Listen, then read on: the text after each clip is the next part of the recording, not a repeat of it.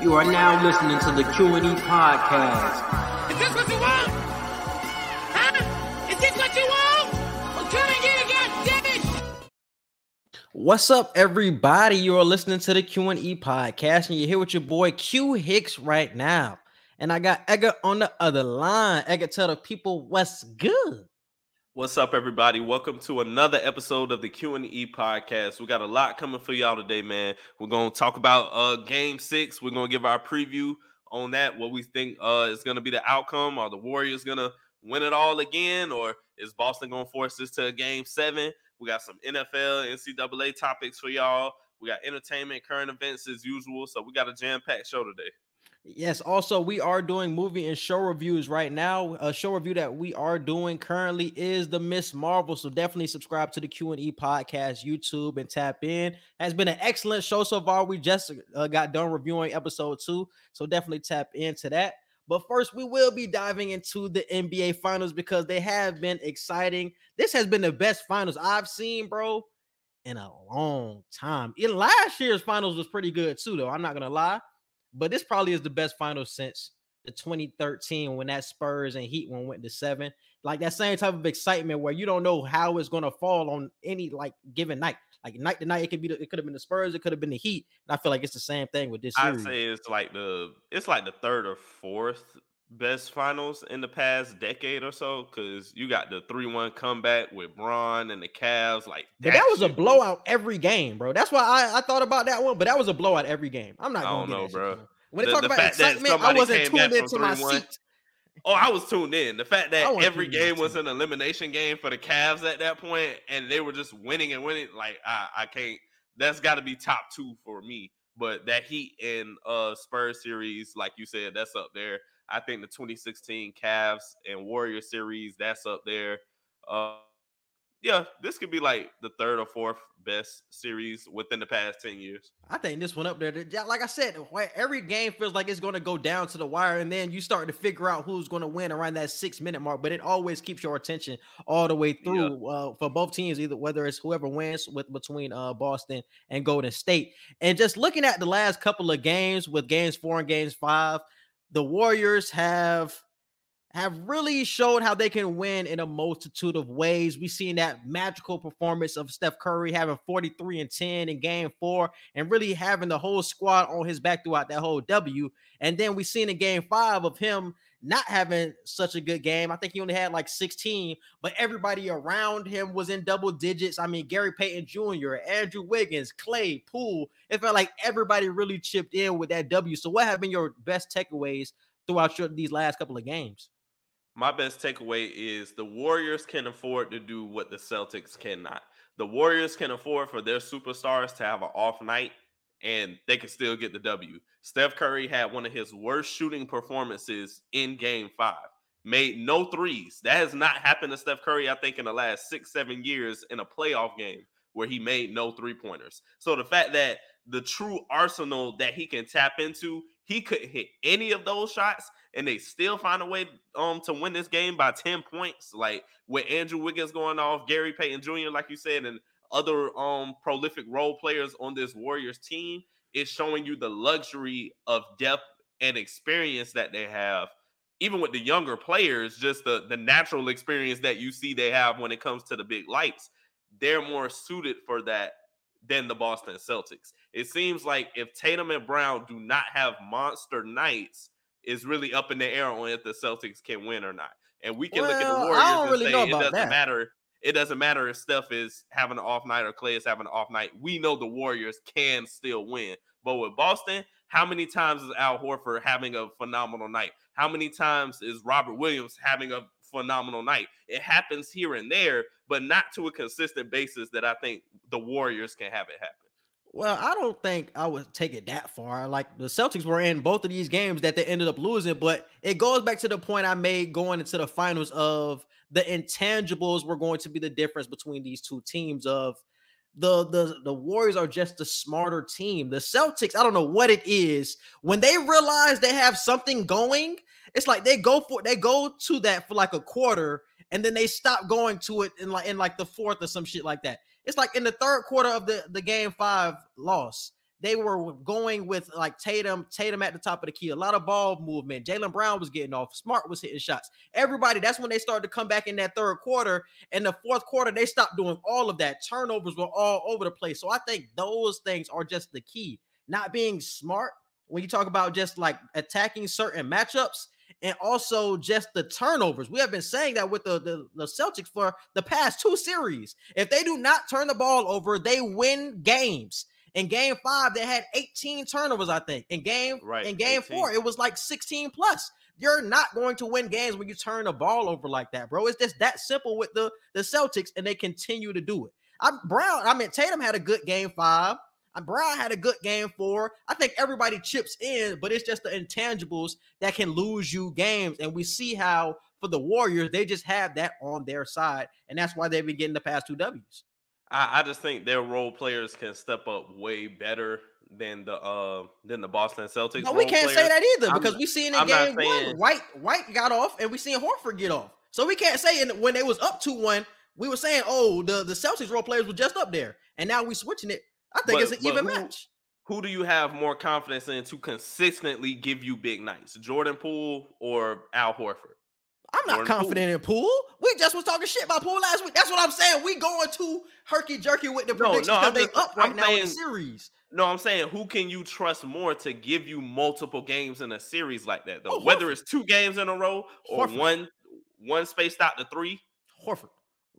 Trust me. I don't know. And bro. it's not just when it comes to points. I think we're getting fascinated with the points of Poole, but I'll take Horford's production any given night, bro. I think we're getting fascinated with the points and how great that game five was for the role players. But in the first three games, Jordan Poole did not play well, even if he had a couple of double digit nights. The last couple of games, he played way better, but Derrick White has been playing better than him mostly throughout this finals. Al Horford has been playing better than him. The Boston role players have been doing their job. It has been at the top where you're saying like Tatum isn't giving you enough. He's not attacking starting matchups enough.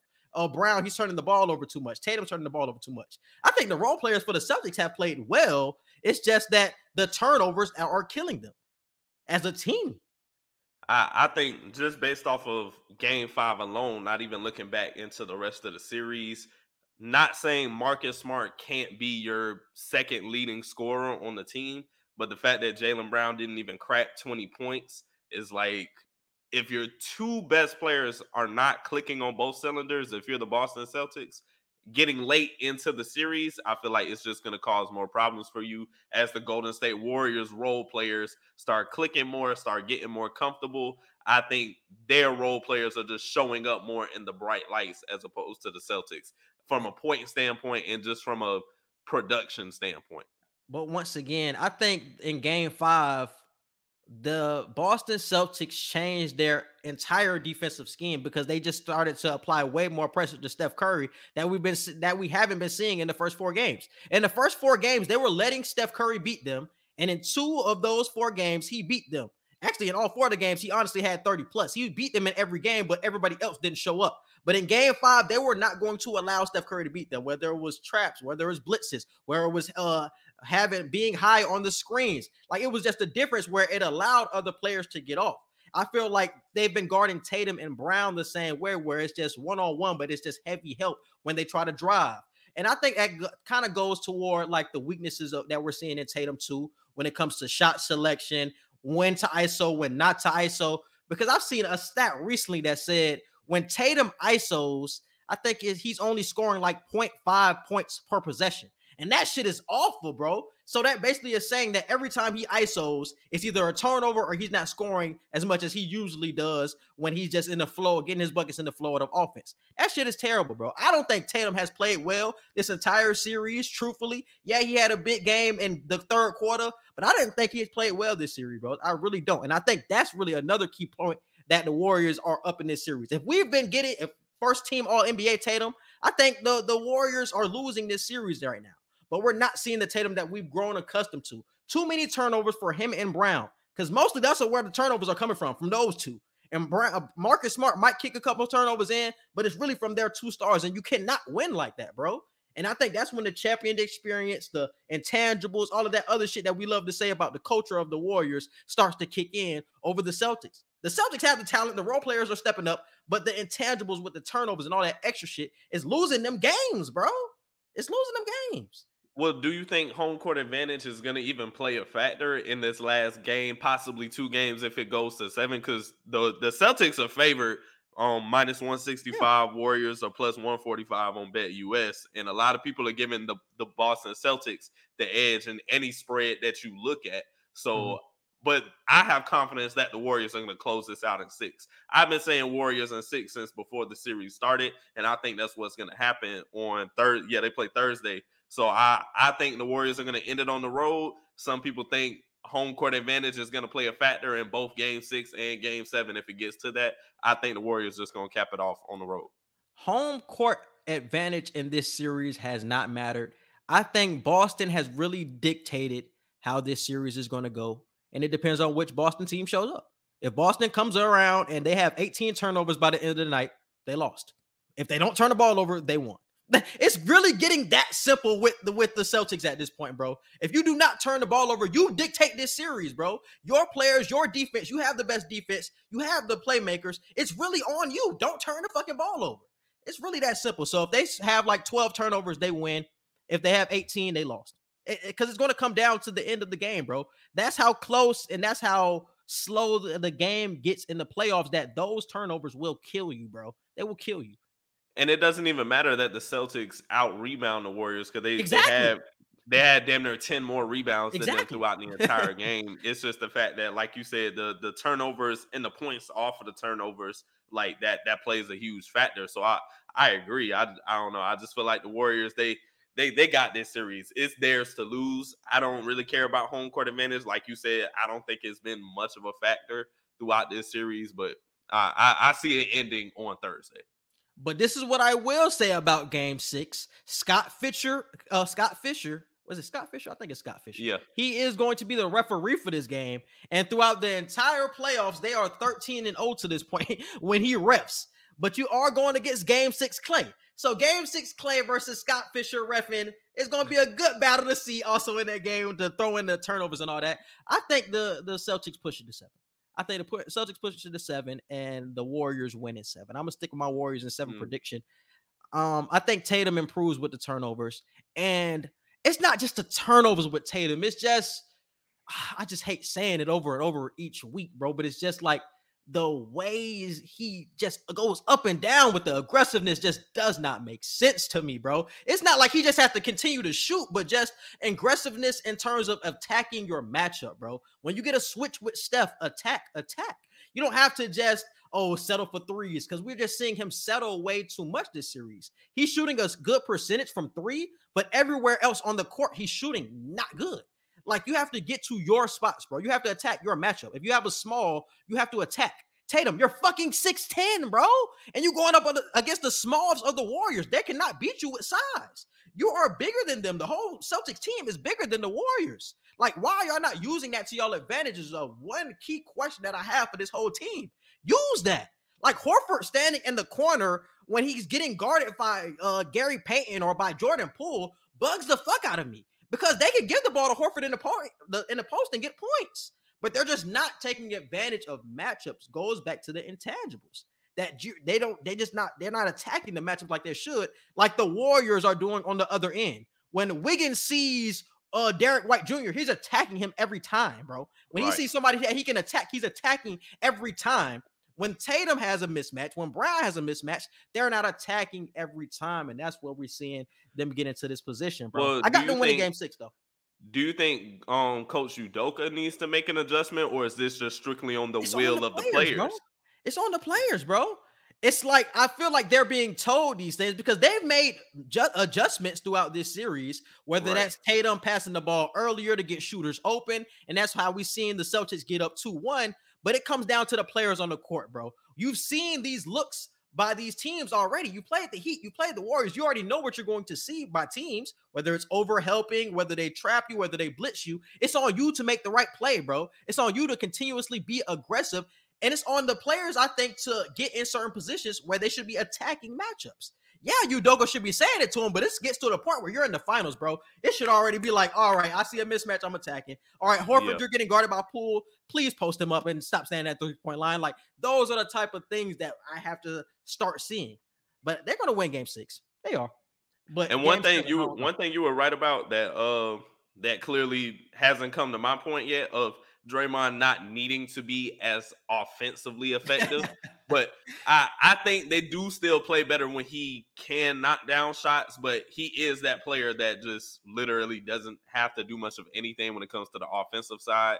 But I think the the amount of assists he can create and the way he could just help spread the floor, I think that matters too offensively. So even if I was wrong about um him not scoring as much, I think they still need a strong offensive presence from Draymond. Even if Andrew Wiggins is the one um driving to the bucket, even if Gary Payton is the one in the corner, Draymond is a huge facilitator, and I feel like his offensive presence just needs to be on 10 the same way we expect Steph and Clay's offensive presence to be on 10.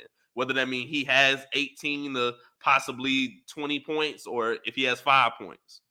Like I said, bro, Draymond is not needed to score. I agree that he's the point guard of this team. So you need him to be aggressive on that end. Like we seen a couple of fake handoffs where Draymond got a couple of dunks. Like that's the type of aggressiveness that you have to see out of Draymond. But for y'all to be thinking that oh Draymond got to start shooting more, like when is the last time you seen Draymond hit a shot? Period. Like I don't want Draymond to shoot the ball, but he just has to be aggressive in those sort of actions, bro, and just play Draymond's game. Too many times early in the finals, he was getting attacked at points by Brown, by Tatum, where you just didn't see players ever attack Draymond like this. But they were getting the best of him on the defensive side of the ball as well. So that's why I said he has to raise the intensity on that end because Steph and Clay were scoring enough points to keep up with them, but he was getting attacked and you're not giving them nothing on offense. It's like you're an overall liability at this point. But now we're seeing the defensive impact go up. And we're seeing him average like nine assists over the past couple of games, eight rebounds. So now we're seeing more Draymond Green type of games. And one adjustment that I got to give Steve Kerr a lot of credit for was the end of game four when he ended up taking out Draymond and inputting Kevon Looney when Draymond was not playing well. That's one of the biggest changes of this whole series. And I think that shifted everything with this series, bro. The war the, the Celtics would have been up 3-1 if Steve Kerr wasn't bold enough to take Draymond out. Somebody that he won championships with.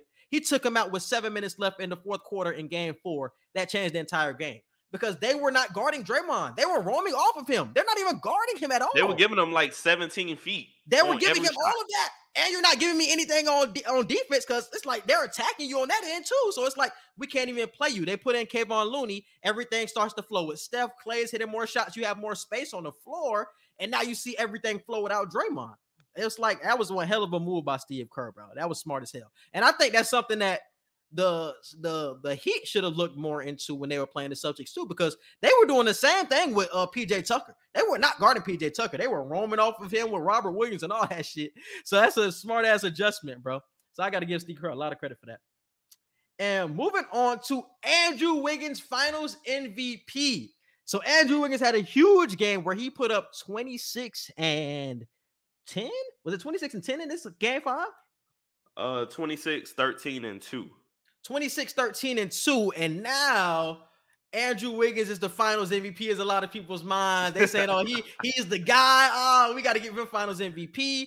And the thing is, Wiggins has been the second best warrior, hands down. The, the, the way he has been guarding Jayson Tatum when he's gone against him, the way he's been so consistent on that uh, offensive side of the ball, he has been the second best player. But the finals MVP talk getting way too wild for my Nah, liking. bro. That shit nah. getting way too wild for my liking. Y'all see Steph carried him in game four, and y'all still saying that this nigga Wiggins should win finals MVP? That shit is nuts, bro. That shit is nuts. They they trying to do some Andre Iguodala type stuff, and I don't like it. but uh, I I think Steph Curry is clearly still the Finals MVP if the Warriors win. If the Celtics win, uh, the hugest argument they have is Jaylen Brown. But I think if the Warriors win, it's it's clearly Steph Curry, no question. Because even in their losses, like you said, he's been putting up historic playoff, historic finals numbers. So it, it has to go to Steph. And once again, going back to the change of schemes, like it's the way that Steph is being guarded.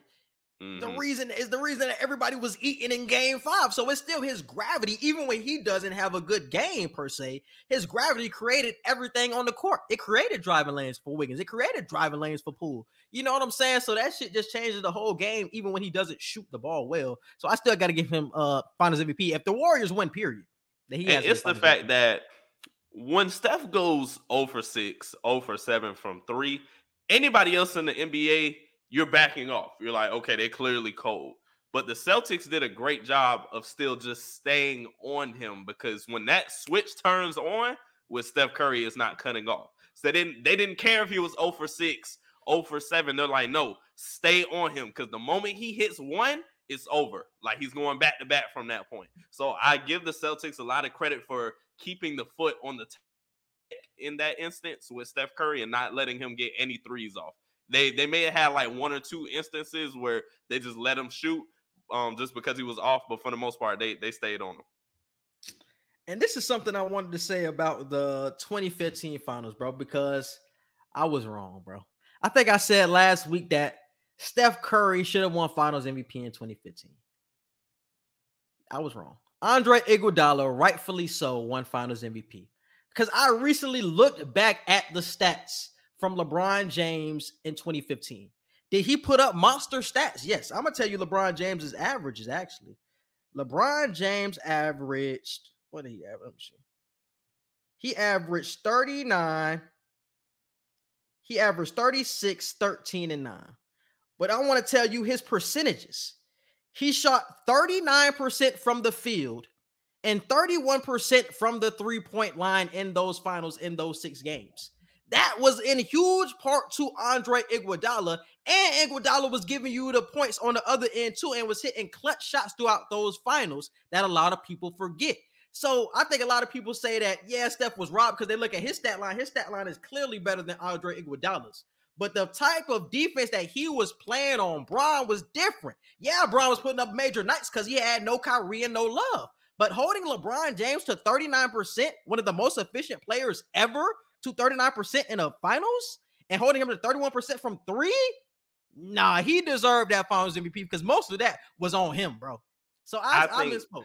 I was wrong. He was he deserved. I it. think from that aspect, yes, you can make a case for Andre Iguodala, but it was just meant for Steph, bro. It, it, it was just meant for I him. don't think He was meant for Steph. unanimously won MVP, the only unanimous winner in NBA history. He led that team throughout the entire playoffs, and in that finals, he had the best stat line. Did he have the best defensive presence when it came to guarding the best player or one of the other best players on the team? No. But if you're the leading scorer and the leading impact player, well, in your case, you can make a case for Andre being Iguodala being the most impactful player, but he has a case for the most impactful player on that team, and they win the series, and you just won unanimous MVP.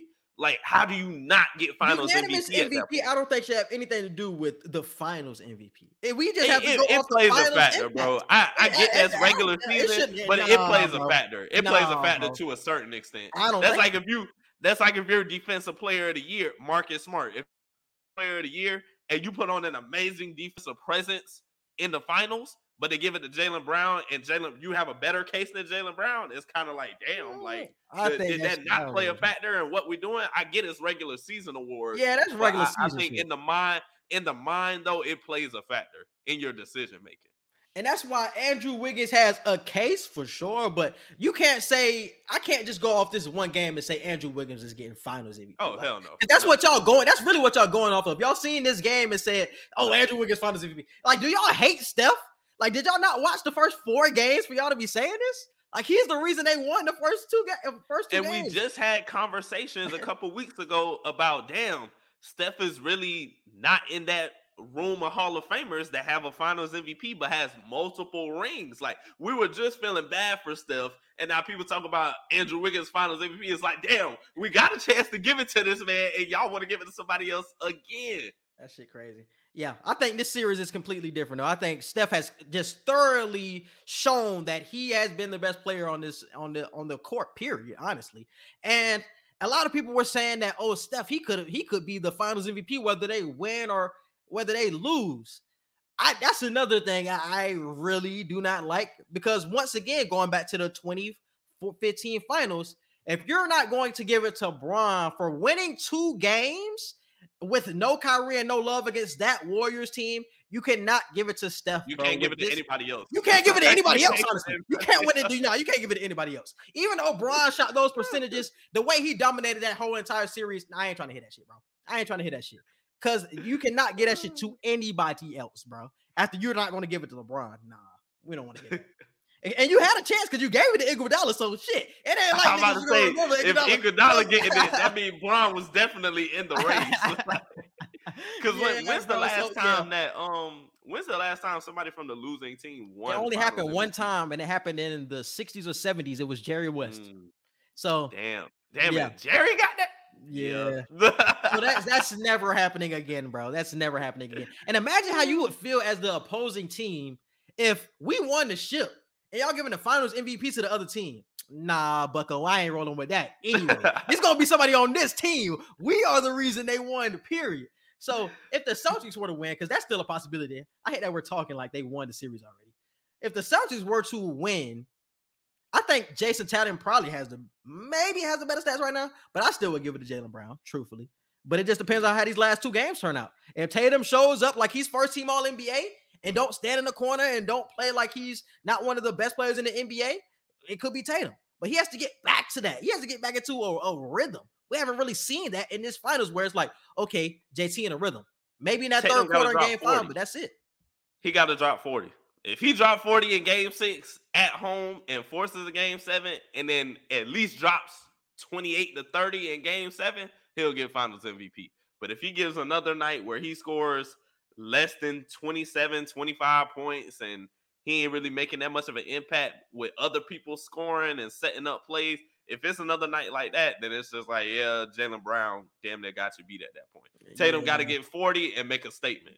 Yeah, because like I said, he's probably put up the numbers, but he hasn't played well. If you're just going by eye test, he hasn't played well to me. Mhm. He truthfully hasn't because they showed like his percentages from like the field. Like I think in first game he was three of 17, second game he was eight of 19, and then in games three and games four he was eight of 23, and he was nine of 23. So just efficiency wise, he's not shooting the ball well. Yes, he's going up against Wiggins some of the time, but a lot of these times, bro, he's getting the switch with Steph and just not attacking like he could be, not getting the playmaking assist like he could be. Like I'm not saying that he has to ISO all the time, but just making the right plays and just not turning the ball over. Like I seen a Yeah. picture today where he was holding the basketball in like all of the interviews that he did today. It's the same thing with football when your coach tell you like, you know, have keep the ball in your hands, so it's like you don't fumble. It's the same thing. I think Ime Udoka has been telling him like, all right, bro, you're gonna keep the ball in your hands the whole day because you don't, you can't do that turnover shit in game six and game seven. Like you need to be sure that motherfucker. So I think he's gonna be good for game six. And I, I tell people all the time, bro, you can have an ugly 27. Like just because you got 25, 27 points, 10 assists, or whatever, you can have a very ugly 27. Like you said, you can shoot nine for 23 and still damn near touch 30. Just because you're damn near touching 30, that doesn't mean it has a positive impact on the team. So Yep. I, I totally agree. Efficiency plays a part in the points and the, the stats that you get. Yeah, for sure, for sure. And uh anything else about the finals? Uh no, Thursday, June 16th at 9 p.m. in Boston, you guys. So let's see if it ends with Golden State holding the trophy or they heading back to the Chase Center. I, and another reason I think this, bro, is just the NBA in general. You gonna tell me the NBA is gonna turn down the Father's Day cheese, bro? The NBA Finals Game Seven on Father's Day, everybody gonna be home and? Juneteenth. and Juneteenth, bruh. It's no way the NBA is going to rig this Game Six to go to Celtics way, so we can get a Game Seven. I promise you, it's no way the Celtics are losing Game Six. I promise you, it's not. They want that Game Seven, bro. They want that Game Seven. I still think the Warriors are going to win, but they want a Game Seven.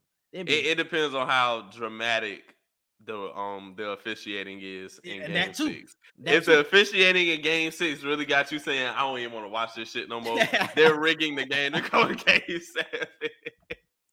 Facts, facts. All right, moving on to the next thing is a NBA trade. So a trade has gone down tonight that Christian Wood has been traded to the Mavericks for the 26th pick in the NBA draft from the Rockets, uh, Boban Marjanovic and Trey Burke.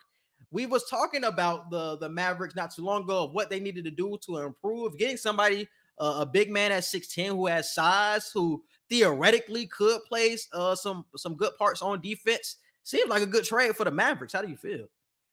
I like it. I know we were talking about um Zach LaVine possibly going there, but uh I like this Christian Wood trade. I feel like you still um you still got the offensive presence of Luka being as efficient as it can be with a with a great rebounder in Christian Wood. Like his length and his size is going to be exactly what you need, and it's more efficient than a than a Porzingis would be in my in my opinion. I feel like it's it's a lot more things Christian Wood can do athletically that a Porzingis can't down in the paint and just spread in the wings. So I feel Luka has a great uh number two player at this point in Christian Wood, and they still got Spencer Dinwiddie, I'm sure. So they they got two scorers right there in Dinwiddie and Luka, and then you got that easy 15 to 17 point getter and easy in his sleep 10 rebound getter in Christian Wood. And you're playing with Luka too. So hey, easier baskets than when you were playing yeah. with the Rockets with no PG. A lot of second chance points. Don't be surprised if the if the Mavericks have a lot of second chance points next season.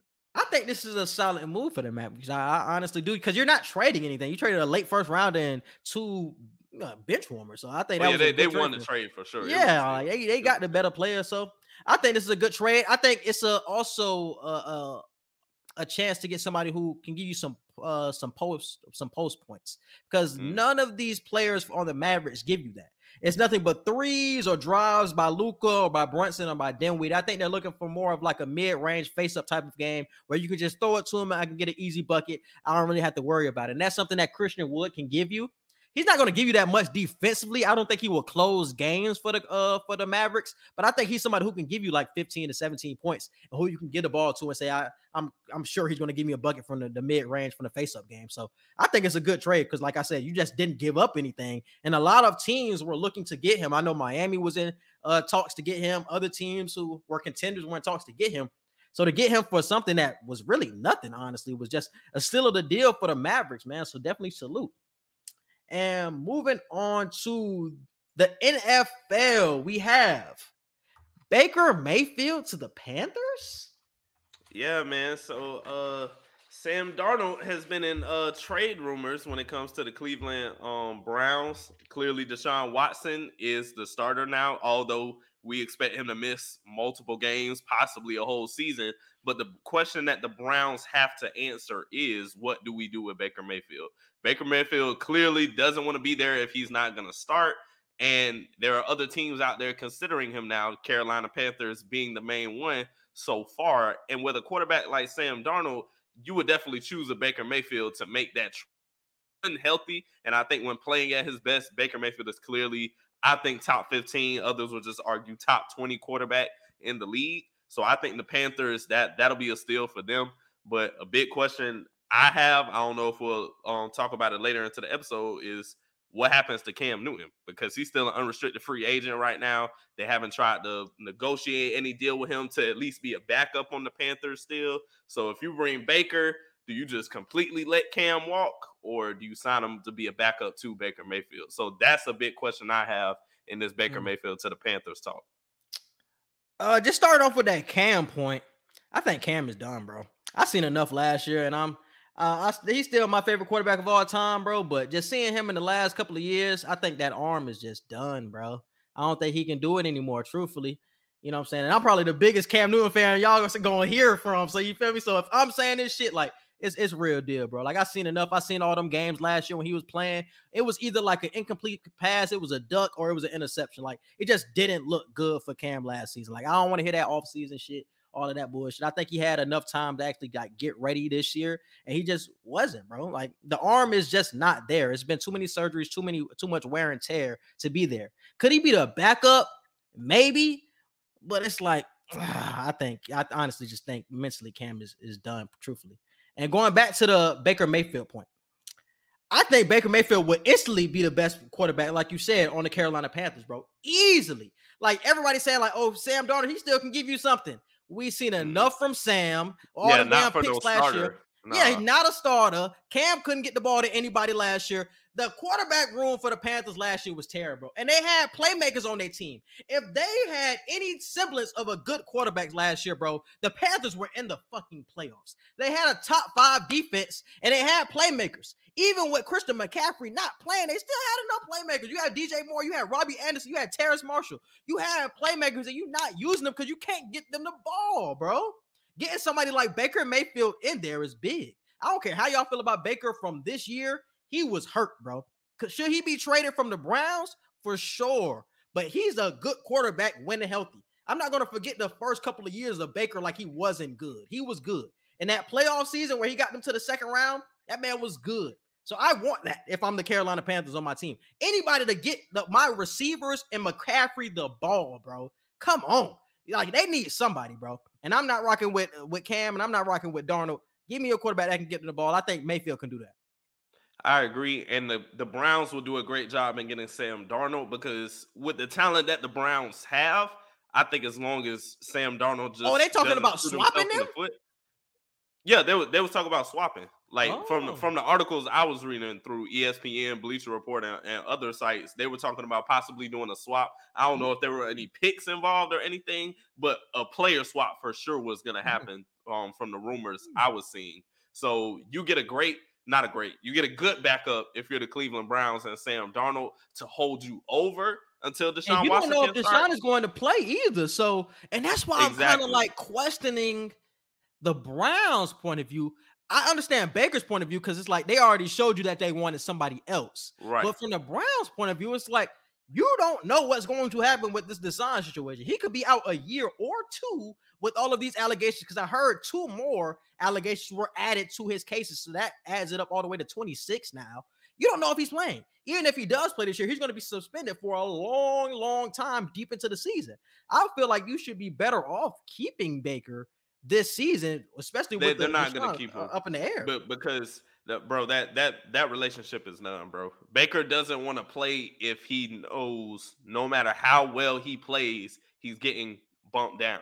He's getting bumped down to a bench position. I think if you're the Cleveland Browns, you got to be open to what anybody is telling you right now because the money that's sitting on Baker Mayfield, you can't pay him or continue to pay him this money if you know he's not going to be the quarterback for you and you're waiting on your real quarterback to come back. but that you don't know when your real done. quarterback will come back. I, I think they would take the chance on just having somebody like a Sam Darnold for possibly a full season with decent enough um playing skills than have Baker Mayfield messed up locker room because we don't know how the players feel about Baker since they know he damn near don't want to be there anymore. Do you really want to play with a quarterback that may be talented enough but clearly don't give a damn to be on the team? Or you rather get somebody that's like, hey, he ain't what we looking for right now, but he's ready, he's hungry, and he's good enough to give us a half decent season. So I, I think they should be willing to take that sacrifice if they know Deshaun is coming at the end of the day. So basically, you're telling me they're cool with just wasting a season. That's basically what you're Damn near. You got to be okay with that. You Baker cool with wasting a be there. season? What you wasting Baker a doesn't season want to be there. Huh? Baker does not want to be there. I can't force a man to play that don't want to be here. I gotta trade him. I gotta trade him. that, bro. Because what I read about the Deshaun uh, contract, which was very interesting to me, is that he would only be getting one million dollars from the Browns if he were to play this year, meaning that his contract is backloaded to. So they expected something that would come of this, like the allegation would kind of bleed into the season. So he's only supposed to get one million this year, and it's like, damn, like you still could play Baker or somebody that's capable of winning you games. Because if you trade for Sam Darnold, he's not winning you shit, bro. Like I had to trade for Jimmy G or something. I ain't no way I'm trading for goddamn uh, Sam Darnold after what I just seen. Come on, bro. Come on, bro. I'm wasting the season for what? for what, bro? I don't know. It's, it's either it's either waste the season with somebody that you ain't got to put that much money into, or put money into somebody that you know doesn't want to be here and you're getting rid of eventually anyway. So it, it depends on what the Browns want to do. It's their decision. Cause, yeah, because he has one year left on his deal. So I'm not saying that he has to be your future, but just for the rest of this year. Like Baker can just be your quarterback for this year and can leave in free agency in the offseason. Like that could just be the situation. Like you said, it could be some other things going on behind closed doors, whether it's the locker room and shit. But if I'm the Browns, I wouldn't be too quick to make that deal, especially what's what's going on with Deshaun. If I'm the Browns fan base, I want to win games, especially with the progression that you guys have been on, where it was the playoffs. Even though you took a step back this year, you guys are still talented enough to be in that playoff conversation and type, you know what I'm saying, type be contenders. So I wouldn't be so quick. But if I'm the Panthers, I make that deal in the heart because he's better than anybody y'all have in y'all roster Yeah, right for now. sure. I, am making that deal in a hot second, bro. I don't care how y'all feel about Baker. He better than all y'all. he better than all them niggas, bro. he better than all of them. All right, moving on to the next topic. We have some college football talk. UCF, Houston, Cincinnati will all join the Big 12 in the summer of 2023. It is now official. It was in the talks that they were going to leave the AAC, but now it is official. Going to be official in 2023. How big do you think this news is for these group of five schools to now be power fives going to the Big 12? This is a big deal because these three schools have proven that they could play on that level. Cincinnati has proven win or lose, they could play against a Georgia, they could play against a Michigan, and at least keep the game entertaining. UCF, UCF had a couple of seasons not too long ago in the in the past four or five years where they went undefeated twice. They lost to LSU, but they put up a good fight against LSU, and they've been showing they can win at least 10 to 11 games each season with a, with at least four to five complicated games. Houston, Houston is going into another program that is like, hey, they could at least put up the fight, even if they may not necessarily go to the playoffs or even be in the playoff hunt. They could be a top 25 team consistently. So these three teams, I'm excited to see. I think these are three good selections, and the Big 12 is a good place to put them in. It's not like these teams are going to the SEC where it's like, damn, they fighting for the fifth or sixth spot. The Big Yeah. 12 is a location where outside of Oklahoma, not even gonna lie to you, you you got it. Like you you have anywhere between the second and um fourth spot for any of these three teams. Texas, eh, Texas is up and down. One year Texas got Yeah. a chance. The next season Texas is They always ass. got So, talent. They never put it together. Yeah, bro. So UCF, Houston, and Cincinnati, I'm excited for. I think they can make a big impact in the Big 12 immediately. Especially damn Cincinnati. I think this could be a huge jump for them, bro, because they've always had good teams, but just never got the recognition because they were in the AAC. Even though they're losing like a lot of players off of that damn final, what was that, uh, CFP, uh, college football playoff team. I think they're Yeah. still going to regain regain a lot of talent because of what the players have now seen. Oh, they are capable of doing this at this program. And I think the coach ended up staying there too. So he's going to keep that shit rolling. And they're the only team, or they're going to be the only team in that conference that plays defense, that plays actual defense. Nobody else in the Big 12 plays defense, bro. Uh, Texas, Oklahoma, TCU, all them boys care about is offense. You got a team that can actually defend and they can get some points on the other end too. This is the team, Cincinnati, that I'm most worried about in the Big 12 because they're going to cause damage. UCF, like you said, they had their couple of years. They've been up and down since. Houston, and really haven't heard about them since Ed Oliver days. But Cincinnati is the team where I'm like, they're going to cause damage instantly once they step into that Big 12 light. So that's going to be some huge shit in 2023 Right. Because now they don't have to go undefeated. Or probably in the Big 12, you always had to go undefeated because it's such a weak Yeah. ass conference, but they still have the recognition, way, way more eyeballs on them now than playing in the American Conference where you're not really playing anybody. In the Big 12, you're going to play teams. You're going to play Oklahoma. You're going to play Texas. So that at least is on your favor now, and they don't have that excuse against you. And something else along with this storyline is that with these teams coming, that also means some teams are leaving. Texas and Oklahoma, they're leaving. I forgot that they're leaving. Oh yeah, Oklahoma. Damn, They're going to the SEC. leaving? Damn. So they ain't even playing against Texas Oh Oklahoma. Oh, yeah, I, I take back all that totally shit. I forgot about that. I take back I all that shit I just forgot said. about that. Because it's basically gonna be like the AAC now. Damn, them boys are going to the SEC. Yeah, yeah. bro. oh yeah, I remember. I- yeah, Texas is gonna die in the SEC. yeah. Uh, Oklahoma, they they have a chance for sure. But Texas, I ain't too thrilled about. Texas got to show me before I believe it. But That's, that's yeah, the, the Big. Twelve is damn near the AAC at this. That's point. what I said. Like if without Texas and Oklahoma, y'all it's basically Well, the they still got Conference. Oklahoma State. Oklahoma State is Okay. straight. Oh, Oklahoma Oh, State Oklahoma usually State top ten. So yeah, I give them that. So- I give them that. West Virginia sometimes. Yeah, I give them that. You can take out a couple of teams, but this shit basically the AAC, bro. No, nothing in nothing that I'm scared of for Cincinnati. Yeah, like if I'm Cincinnati, it's like, damn, we getting an upgraded conference, but honestly, the talent jump isn't that big of a difference, truthfully. Right. All right, yeah. Because the people who And- are talented just left. Literally. Damn. Yeah. Moving on to social media wants to know. We got the Omarion versus Mario versus. So I'm hearing that this shit is going to come up soon and that they're reportedly talking about this. And I just wanted to know out of Omarion and out of Mario, bro, who winning that? oh, Marion. Easily, ain't it? I don't even think it's that hard of a decision, bro. I honestly don't. It's not that. This, hard, this is one of those verses I just I I double tapped and then I I just kept swiping. Yeah, bro. Because if you let Omarion get his B2K hits off too, it's like this shit ain't even close. Even with just Omarion by himself as a solo, it was still better than Mario. Mario probably gonna have five banger hits. After that, it's like, all right, bro. But this is the point I wanted to break up with this, like with shortening the list of like songs you can really have. Because I Yeah. think I think a Mario could probably give you like 15 strong ones if you add in B2K. But Mario, what is he playing after like How Could I Breathe? After Let Me Love You? After I'm about to say, after let me love you, I'm not listening. Like, I don't Like, care what is he playing after that, bro? we gotta shrink the list for certain people, bro. If there was a one-hit wonder, let it be a one-hit wonder versus where it's like multiple people going on the same day, where it's like Vanilla Ice versus whoever the fuck, and somebody else versus whoever fuck. Like all one-hit wonders go on one day. If you have five strong hits, the people who have five strong hits go against each other. So I'm like, oh, Mario is a good example. Like he doesn't have 15 to 20 to give you. He has like five. After that, it's like, what is he giving me? Just a friend? Like, come on, bro. After those, he's not giving me anything. It's just tough to say. I fuck with Mario, but Marion is oh, Marion is definitely wiping the floor with that man.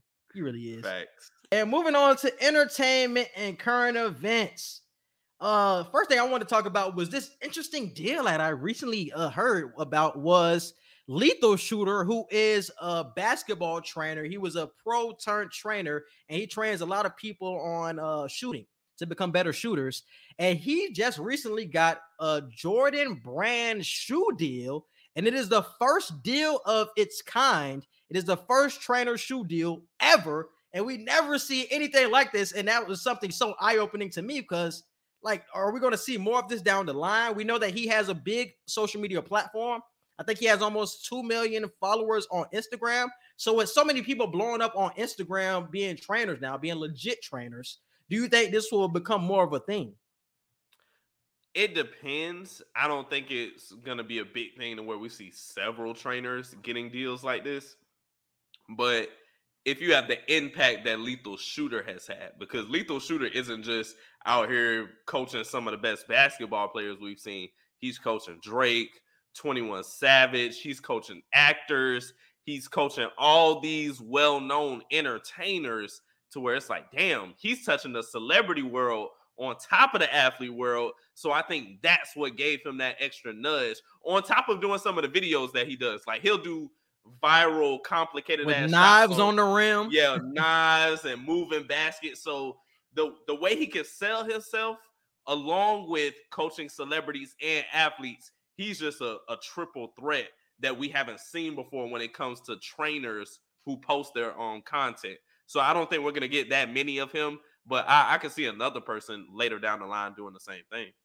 I think it's only. I think this is going to be a one of a kind deal. I don't think we're going to see a lot of people dip into this. Like a lot of things Edgar brought up, he was right on. Him touching the social media people, the social media entertainers, a lot of the, the rappers, I think was a big part in this deal. If he just was talking to or training the the basketball players, I don't think it's the same thing. Because I know a lot of basketball trainers who t- touch the t- the best players in the game, and they're not getting these type of deals. But it's the fact that he's really selling himself and getting out there why he got this deal. Like I've seen him in commercials. He was just in the Mhm. recent movie Hustle with um Juan Hernangomez, Anthony Edwards. Like so many big time people were in that movie, and he was in that. He probably was um networking and getting more people to be on his social media site. So Lethal Shooter is gonna be one of the big ones when we talk about like, Yeah, for sure. to, the trainer. So definitely shout out to Lethal Shooter. All right, next one we have is Ohio allows armed school employees. Uh yes, so after the recent spike in mass shootings across the US, Ohio Governor uh Mike DeWine approves a bill that will allow school employees to be armed. It's called Bill 99. This law requires up to 24 hours of training and 8 hours of annual training, and these sessions must be approved by the Ohio School Safety Center to permit employees to carry. So, Ohio, I believe, is the first state to actually make this legal. I think there's a couple other states who are trying to pass the same bill as well. But this bill 99, it, it's what we've been saying doesn't need to happen this whole time of teachers getting armed. Like I don't I wouldn't want to send my eight year old to school and their teacher got a gun. I, I in class, like you what what you have personally in your car or at your home, that's your business. But having a gun in the classroom with my student and with my child and other children, I just don't like the idea of it. And no matter how much you train these people, anybody can snap on any given day. You can go through all the protocols, you can get trained, this, that, and the third. What if you get a model teacher who's like, this is one of the best teachers we got, they got a gun, they're fine, and their brain goes, I want to do some crazy shit today. Like, what if that happens? What do we do at that point? So I I don't like this um bill. I don't think it'll go well. So I don't want to predict that something negative is gonna happen, but I won't be surprised. And this shows you a lot about the government, bro, just by showing you that they're putting more guns out there, arming more people than taking the guns away and making it harder for you to get guns and having more of these mass shootings happen. Like, why is this happening? And we haven't heard anything regarding like the the background checks for gun violence. You know what I'm saying? And just having less guns so we can know your background before we give you one. But we're hearing uh, we're like we're already passing a law to arm more people. Like that shit just doesn't make any sense, bro. It really doesn't. Just going back to your example of like the teacher not having a bad day, but just I didn't I don't want to trust a teacher whose path is to be a teacher to have a gun. Like if somebody walks in, she's not really trained. She really doesn't she doesn't do this on a regular. Even if you give her the training, she's not ready to do this shit when they're really in action, bro.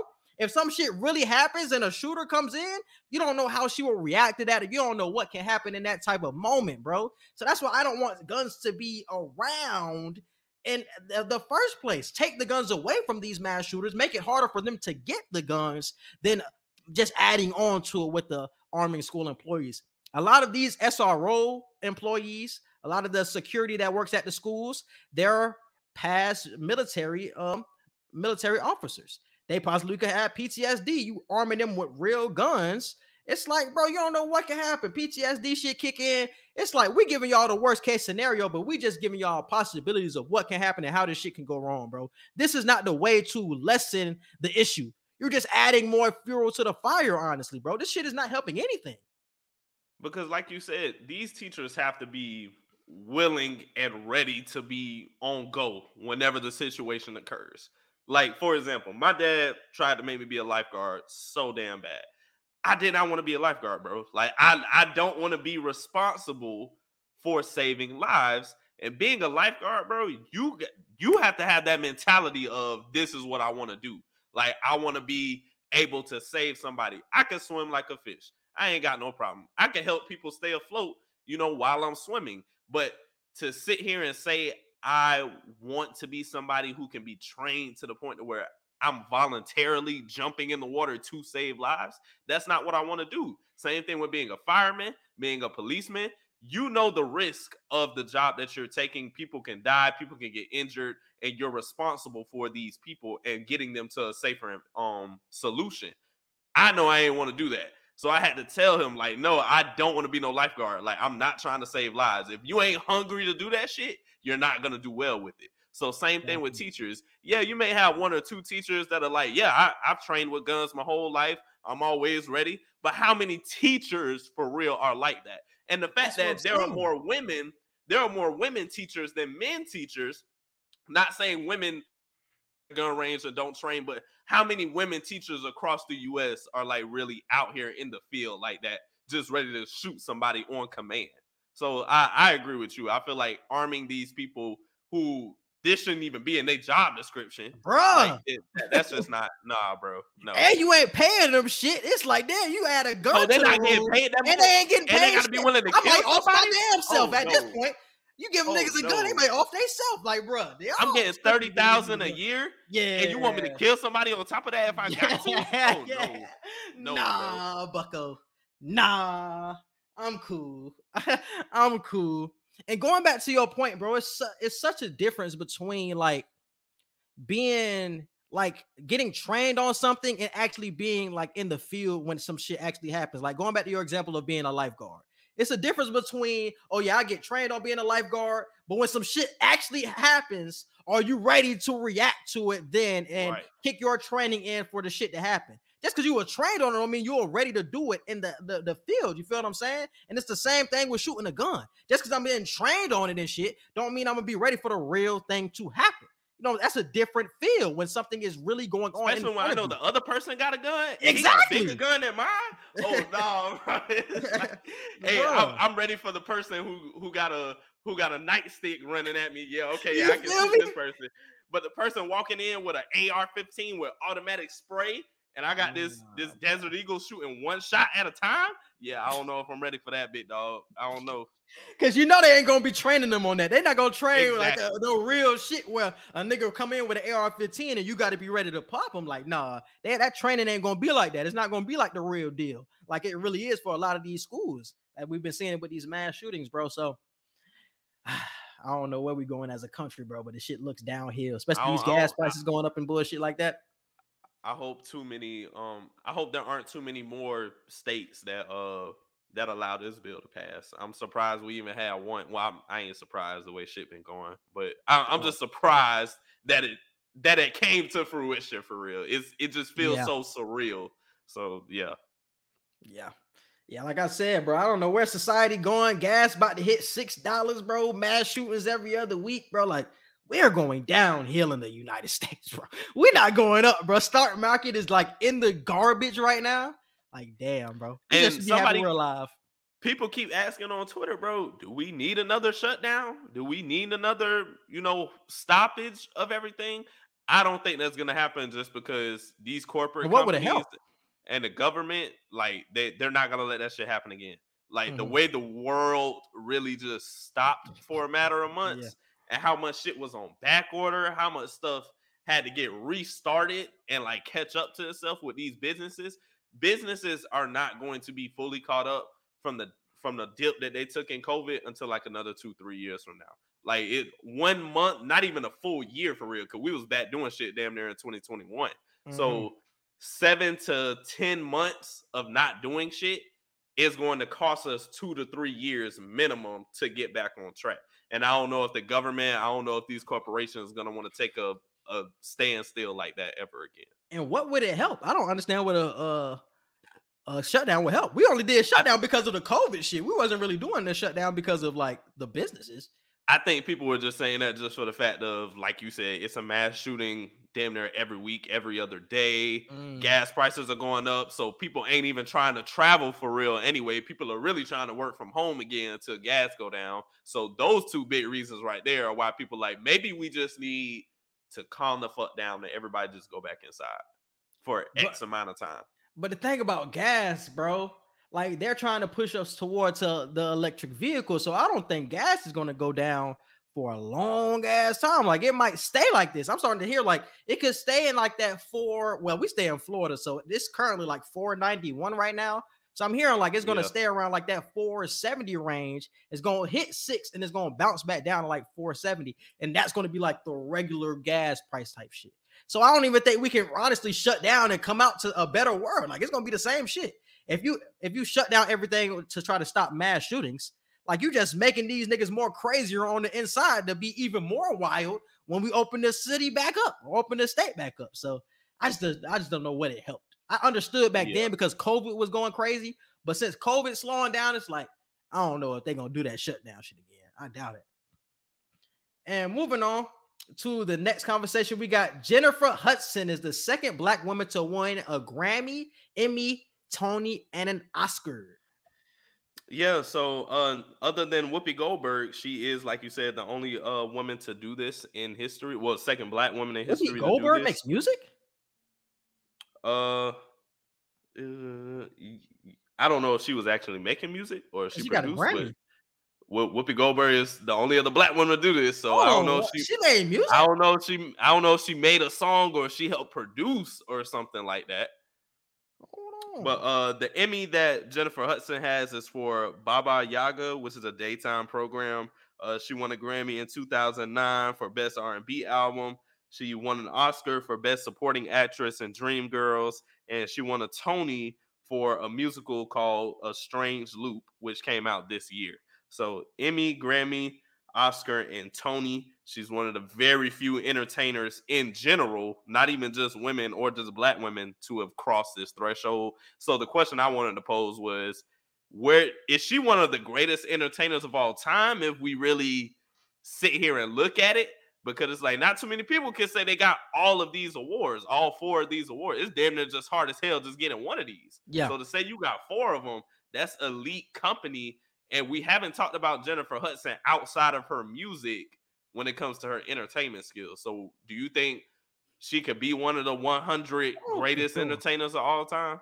She's there now. I mean, when we talk about talent, bro, she she's up there, bro. I think when you talk about acting too, musically, she's already up there too because of the vocal skills.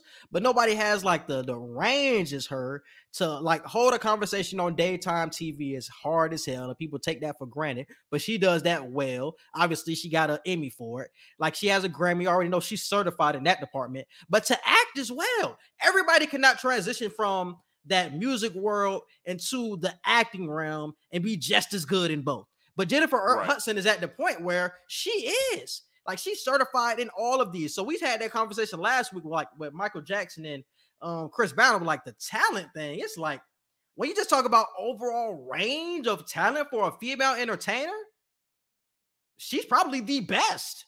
Who would we say? Beyonce? She's a better actress than Beyonce, I think. So it's Oh like yeah, Be- Beyonce, you know, yeah. yeah, so like she's probably the best woman entertainer when you just talk about like this the these ranges, these categories of like music and like entertaining and acting. I think she's the best entertainer, woman entertainer of this generation for sure. Uh, cause Diana Ross, she I think she did some acting too, if I'm not um, excuse me, if I'm not mistaken. So Yeah, I'm not too updated on her. I. I don't know how many um I don't know how many awards she won with acting or anything, but I know a lot of people bring up Diana Ross when it comes to music and acting because back in her day, I'm I'm sure she was Mm.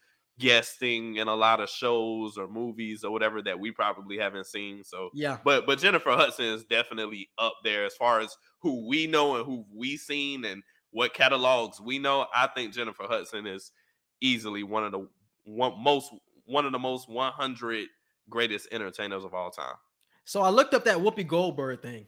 Whoopi Goldberg got that Grammy for a comedy. It was a comedy recording, and that's why she got the Grammy for. So I'm like, I know she ain't made no music now. so it was a it was a comedy recording. That's how she got the Grammy. And we know all of the work that she's done on The View. She's had other daytime shows before this, and we know the acting work from uh what was that Sister Nun or what's that one with Jennifer? Uh, Whoopi Oh, uh, sister act. Sister Act, Sister Act one and two. I think she got some Oscars for that too. So yeah, Whoopi Goldberg is definitely satisfied. Oh, she was in Oh, Ghost con- too. She was in Ghost with Patrick Confession. Swayze. I've I think I've said this before. I've I've never seen the entire Color Purple movie. Oh, me neither. Me neither. Yeah, oh, she was in that? BET made it. B, yeah, she was the lead, one of the lead characters. I, bro, I, I wouldn't even know, bro. I didn't even watch that shit either. BT made that shit like four hours, and I was like, yeah, I'm not. this is the movie I'm talking about. She won. She won for for Ghost. She she was nominated for The Color Purple, but she won a, a, a Oscar for Ghost. That's the one with Patrick Mm. Swayze and uh Demi Yeah. Moore. That movie is fire too. So yeah, definitely shout out to the both of them. But I think she is the most talented entertainer of this generation for sure, bro. She is the most talented to me. I, I don't know. Jamie up there too now. Jamie Foxx. Did I if say we women? talking men and women. Okay, oh, I ain't hear you say women. Okay. I about to say Jamie up there. Jamie up there. Nah, now. Jamie, Jamie for sure up there. Jamie's for sure up there. So what we talking? We just saying like music and acting shit. Uh, But nah, Jamie, nah, Jamie blow her out the water when it comes to that acting shit though, bro. I about to say Jamie on a different level acting, when we talk about that acting shit, bro. like I said, she's great. She's great for sure. But Jamie, like I've never seen somebody embody somebody else to such a T. When I watched Ray, I real deal as a kid thought Jamie Foxx was Ray growing up. I really thought it, it was that that type of level. You know, it was the same thing for um Laurence Fishburne. How we all thought Laurence Fishburne was um Ike Turner. It was the same thing for me. I was like, I damn, what's- always, yeah. I always thought if it wasn't for the Fresh Prince, I would have thought Will Smith was Muhammad Ali. I swear to God. Exa- And that's the same thing for Ray, bro. Even though Ray came out like in 2004, I didn't know what the hell Ray Charles looked like. So when I see Yeah, movie, I'm thinking this is him. so yeah, like when I'm like, so he embodied him, and I lead, reading up on Ray Charles' story, he he Yeah. embodies him, and I think that's like his the, his quintessential role when you look out for Jamie. He killed that. Man, nobody's touching that man after that. After I seen Ray, that shit is definitely different for sure. And um, something else, we got Tiger Woods is officially a billionaire. So I ain't have anything for that. You got any comments on that? Uh, I just want to give him his props. Uh, LeBron just touched a B a couple weeks ago. Now Tiger Woods touching a B. So I think Michael Jordan, LeBron, and Tiger Woods are the only athletes as of right now who are billionaires. So that that's a great that's a great feat. Floyd ain't touching a B. Who? Floyd. He's he's um he's generated over a billion dollars worth of money throughout his career, but he mm-hmm. does not currently he's not currently like valued at a billion dollars. Mm, damn. But the fact that all three of these guys are are black men, bro, and in well, two at least two different sports, like that that's just crazy, bro. So, but Floyd is talking about buying a team though, so he could be touching that. a bill soon or something like that. So I he unless they got the numbers wrong and they're just not counting Floyd as a billionaire. As far as I know, he's not a billionaire based off of what these sites are saying. So, mm-hmm. damn. But yeah, you can get a part of like um ownership groups, and that's how you can also buy the team. I think it's the same thing with Dwyane Wade. Dwyane Wade ain't a billionaire or nothing, but he's a part of like an ownership group, and they get together, and that's how they buy yeah. teams and shit. And um, yeah, so definitely shout out to Tiger Woods. I thought that white girl took all his money, so I'm surprised he still. I did too. I thought she took all his money, so I'm like, damn, I did not know he was this close to being a billionaire. So he's. I wonder what he's still making money off of at this point, like, because didn't they take away his sponsorship deals too? I about to say I don't even remember. I think Gatorade like ended up um leaving him and shit like that. So I'm like, damn, is how is he still making money at this point? Kind of, I don't know. Um, maybe maybe he got some outside of sports money that he be getting mm, or whatever. Some, so. Yeah, some yeah investments probably. I don't know. And we got uh Little Caesars becomes the new pizza of the NFL. I just want to say this about Little Caesars, bro. They've been slept on for too long, bro. When I was in college struggling, where I was going across the street from FIU, man, I was going to Little Caesars, bro. So I'm glad they get the recognition recognition that they deserve. Fuck Pizza Hut. I fuck with Little Caesars way more and uh Papa John's. I just want to say that about Little Caesars. Definitely shout It's crazy because years ago, like when people really was like just getting on the Little Caesars, we've really seen Little Caesars grow into like a corporate giant now. I remember when Little Caesars commercials was like 10 seconds long. Like there was just a little, drew you in. Yeah, there was only a like Little Caesars was just like a little hole in the wall pizza spot that you would go to or some like here in the bird, Hungry Howie's. You know what I'm saying? Facts, Hungry Howie's. Facts, this, facts. This, this, is the equivalent of Hungry Howie's getting the NBA or something like that. You'd be like, what? Like, so shout out to Little Caesars. Like somebody, I forgot who said this on Twitter.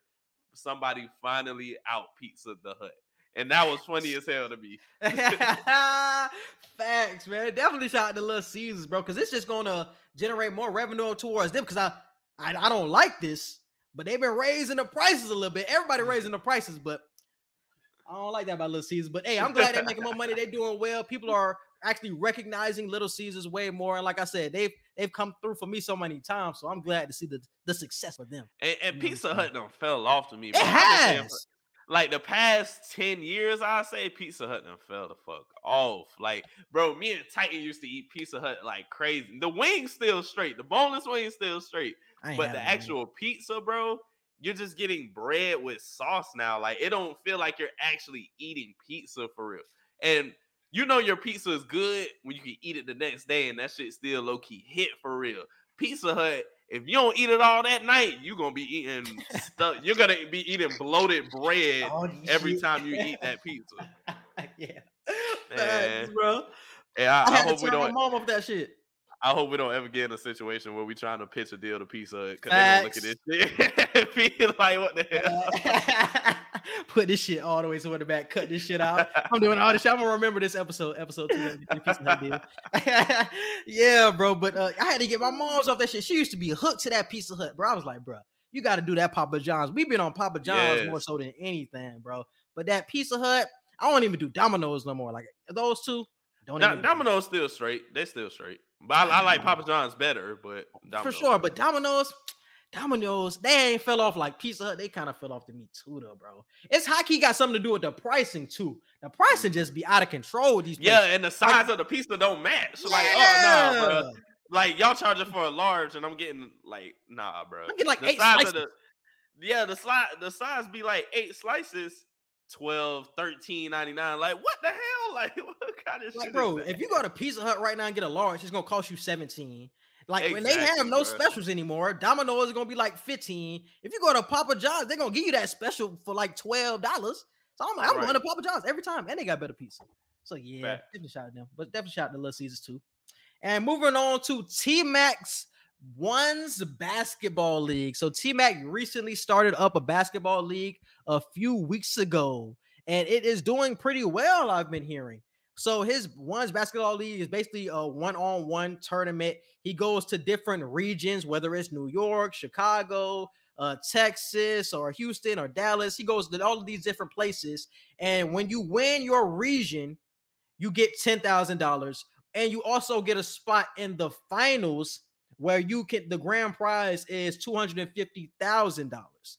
So, Egan, I know you always brought up the point where at All Star Weekend we should be doing one-on-one tournament where we could be seeing it a one-on-one tournament blow up in front of our eyes and become real popular Yes. real soon with Team Max One's basketball league. I, I feel like the NBA should have been on this ball first. I ain't mad at T Mac doing it. One of the best scorers we've ever seen in the history of the game coming out with a um one-on-one tournament like this, well, one-on-one league, I should say, like this. This, this is fire, bro. And I think this is where I seen that video on Twitter where somebody was trash talking to T Mac, like T Mac wasn't like that for real. I don't know if you've seen that video, but it was a video of, of dude had to be like our age, maybe a little bit younger. He was talking crazy to T Mac, like he wasn't even like that for real. And I'm like, bro, do you know who you talking to? 33, not 33 points, 13 points in like 33 seconds. Like, we're talking about this guy, bro. Like one of the best scorers we've seen, bro. So that that was just crazy as hell. But that may have been from from what you're talking about with the Absolutely. one-on-one league. But I think it's great. I think it's what we as basketball fans want because I've been seeing a lot of people question do one-on-ones even really show you who's the better player? What the hell else are we playing one-on-one for? Like I thought that was the whole purpose of one-on-one when nobody else is on the court, me versus you, who really finna get the most buckets. So Mhm. I love the fact that T Mac is doing this, is giving the fans what they want when it comes to true competitiveness. And it's just something new that we don't usually see. That's why I wanted the NBA to do it so bad, bro, because whether the best players in the league do it or not, we're gonna get to see bags from players that we usually don't get to see. Like, what if you got Spencer Dinwiddie versus damn Caris LeVert in a one-on-one or some shit? You know how fire something like that would be? Like, whether you know who Mhm. gonna win or lose, like just seeing stuff like that. Players we don't usually see or hear of often unless they have a crazy night playing one-on-one. Or what if you get the big names like Trae Young versus Ja Morant or some crazy stuff like that? So shout out to T Mac. He's doing what the NBA was scared to do, and I'm I'm proud to see it. Yeah, bro. So I think this shit gonna blow up, bro. Like similar to the big three, this is something that you can gravitate to. But unlike the big three, they're not going after like former NBA players or former college stars. They're going after people that just love to play the game of basketball and are from the certain regions that they're going to and that just love the game. And I think that's more attractive, bro. Because with that celebrity shit, it's like, all right, bro, I, you can kind of get tired of that. But who people who just love the game and work on this shit all the time and don't get the credit that they deserve, they give you somebody to root for more so than the celebrity that you've seen before. It's like, okay, whatever.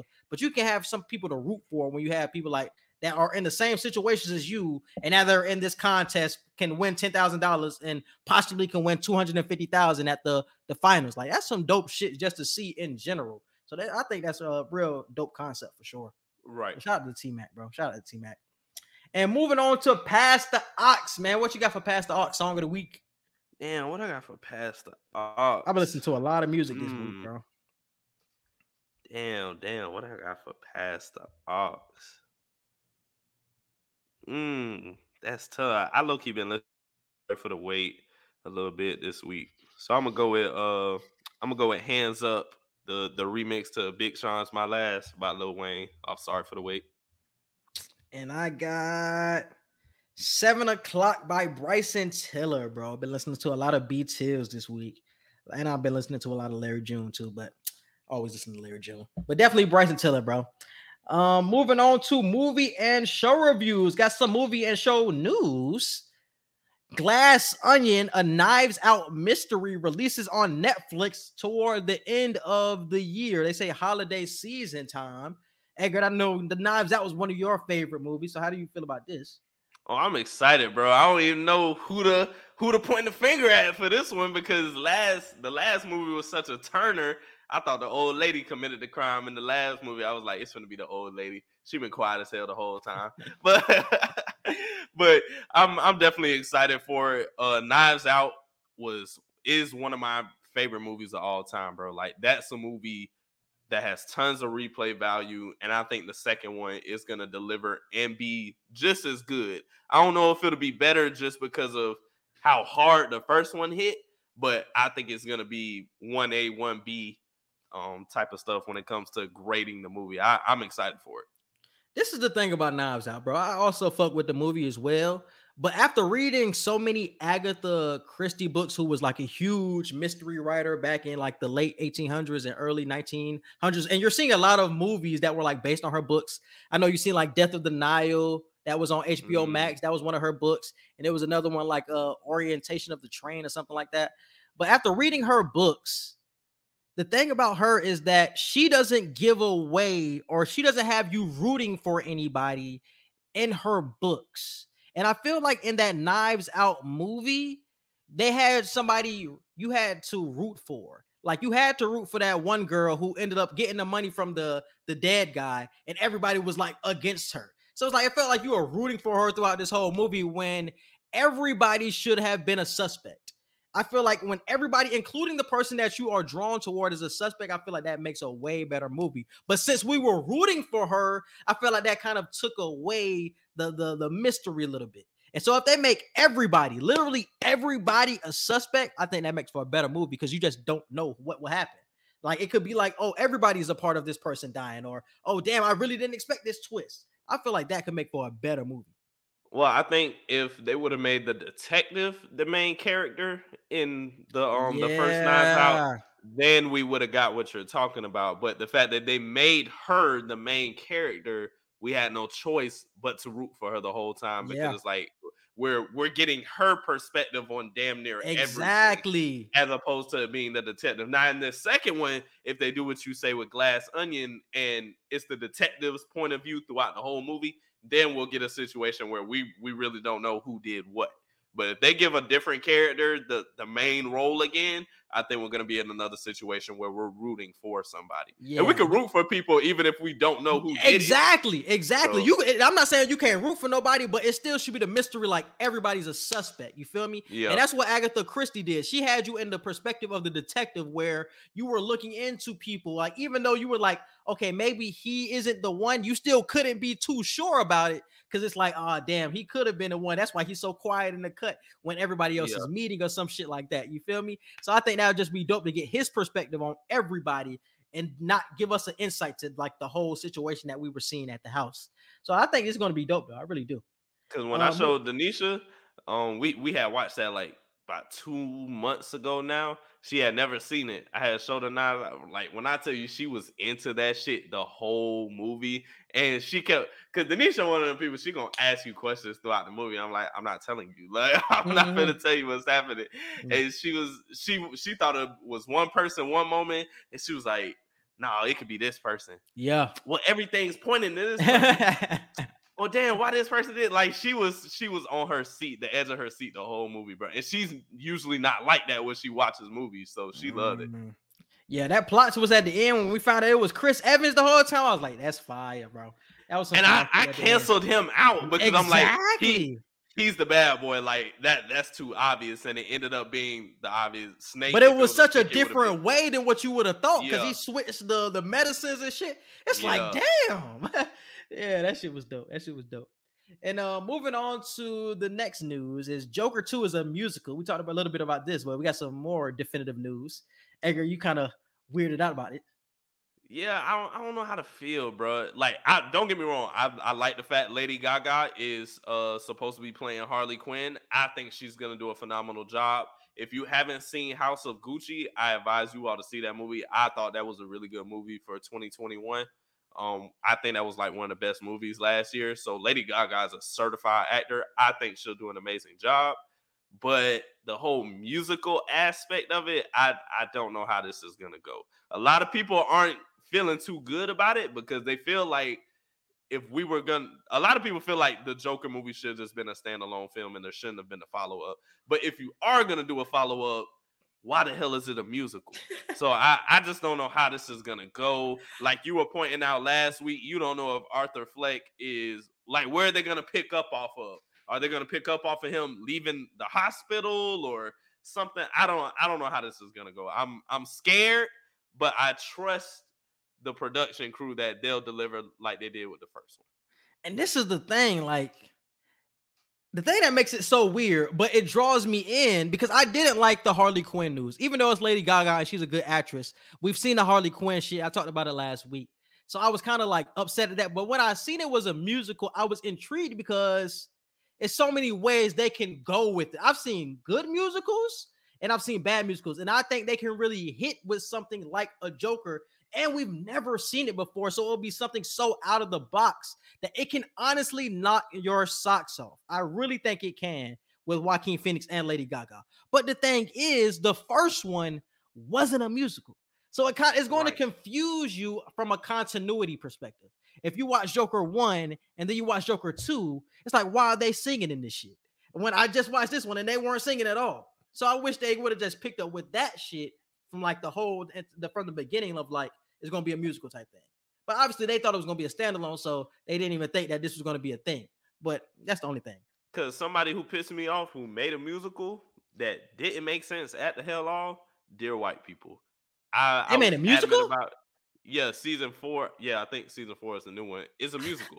Every episode, these people are singing. Like, I, bro, I did not finish season four, bro. I was so pissed because I waited like two to I waited three years. Like I waited like three years for season four, and y'all give me this shit. Like it's not even the songs weren't hitting. The mm. storyline just and I think they were just key. trying too hard with the whole yeah. COVID situation. Like they really just made you they ah. made you very aware that COVID was the reason this shit took so long. And I didn't like that, bro. Like the shit yeah. was just no season four was terrible. And that's the thing about this. It has to hit when it comes to the songs, bro. Like, even it doesn't matter who's singing the shit, but they gotta have a couple of bops on there that we walk away from, and it's like that was the Joker, but that nigga was getting low high key. So it got to be a couple of songs like that.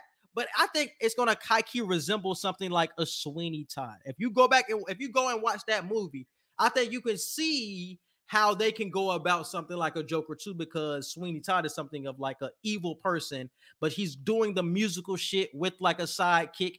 It just flows so well that I think they can do something similar with Joker 2 and we get something that really knocks our socks off. But like I said, just from a continuity perspective, it's just weird watching Joker 1 and Joker 2 as a musical. It's just like, the fuck am I watching? I think yeah. you would be confused from that point. So know. moving on I, to like I said, Joaquin okay. Phoenix and Lady Gaga gonna do phenomenal, but I don't, I don't know. The, the plot better be good as hell. That's all I know. All right, man. Moving on. Squid Game Two is in the works. Edgar, do you think we need a Squid Games two? It's not gonna be Squid Games. Like I don't, I don't under. I'm not gonna understand what it's gonna be about because other than the guy going back to the island to do whatever he's gonna do to, you know, tear down the Squid Game shit or whatever, we're not gonna get what we want. Is to and that's to see another Squid Games for real. I think that's what we truly want to see. Do we want to see Squid, another Squid Games? Oh no, I, am just speaking in a sense of if we got a Squid Games too, like it would need to be it, exactly what the first one was, like a game of torment for these random ass. But we've just seen that. That's my point. But we just seen it though, so it's like, damn, it's we kind of know what to expect now. Mm-hmm. And the first one, we didn't know what to expect. We never played these games. It's like, damn, yeah. something different. It, it really should have been expect. a. It really should have been a, a standalone thing. I'm excited for it in the sense of it's just so different because a lot of these Asian films, like they there, there's a lot of underrated Asian films out there that don't cross over to America as well. Like Squid Games, the the writer and director of Squid Games, he was trying to get this shit out for like 10 to 12 years, and mm-hmm. we're just now getting it. So he's been pushing this for a decade plus, and now he's getting the fruits of his labor. And I think they're doing the second one just because it's like now that we're on, we're gonna we're gonna keep the ball rolling. We're not just gonna one and done this thing. So I don't blame them for doing that because it took them so long to get it out there. But I I just don't I don't know other than the whole going back to tear down the Squid Game shit. What else are we? And that shit it? don't even make sense because we seen in season one, it was an actor who was trying to tear down the games. It was the officer who ended up going into the Squid Games. He was trying to tear shit down. So it's like we already seen it from that perspective of somebody trying to tear it down. We seen him fall off the cliff. And he seen his brother was seen in his charge. brother in there. And we don't know if he's dead. So that's going to be another interesting plot point because I don't think he's dead, uh, even though he got uh, pushed off the cliff. Mhm. But we've seen somebody try to infiltrate that Squid Game shit and what happened to him or what we think happened to him. So I think we already seen that. And it didn't make sense from the perspective of you seeing what happened to everybody in the Squid Games. You even though you won, you see how many people died at the hands of this shit. Why would you put yourself back in that position for you to die again? When you could have seen your fucking daughter, nigga, take your ass to damn Los Angeles or whatever the fuck she at. You turned around for what? You got red hair. This is like a whole new nigga we were seeing in the last couple of seconds. Facts. I was like, who is this nigga? Go see your daughter, bro. That nigga was annoying the fuck out of me, bro. Oh my god. You find out everything you found out in that last episode and you go back. You not stopping shit. And the crazy Oh. part was, bro, I never would have expected the old man to be the head I of wouldn't have all either. that shit. I want to And, and he he did it just just to do it. Like he came up with that shit just to do it. Yeah.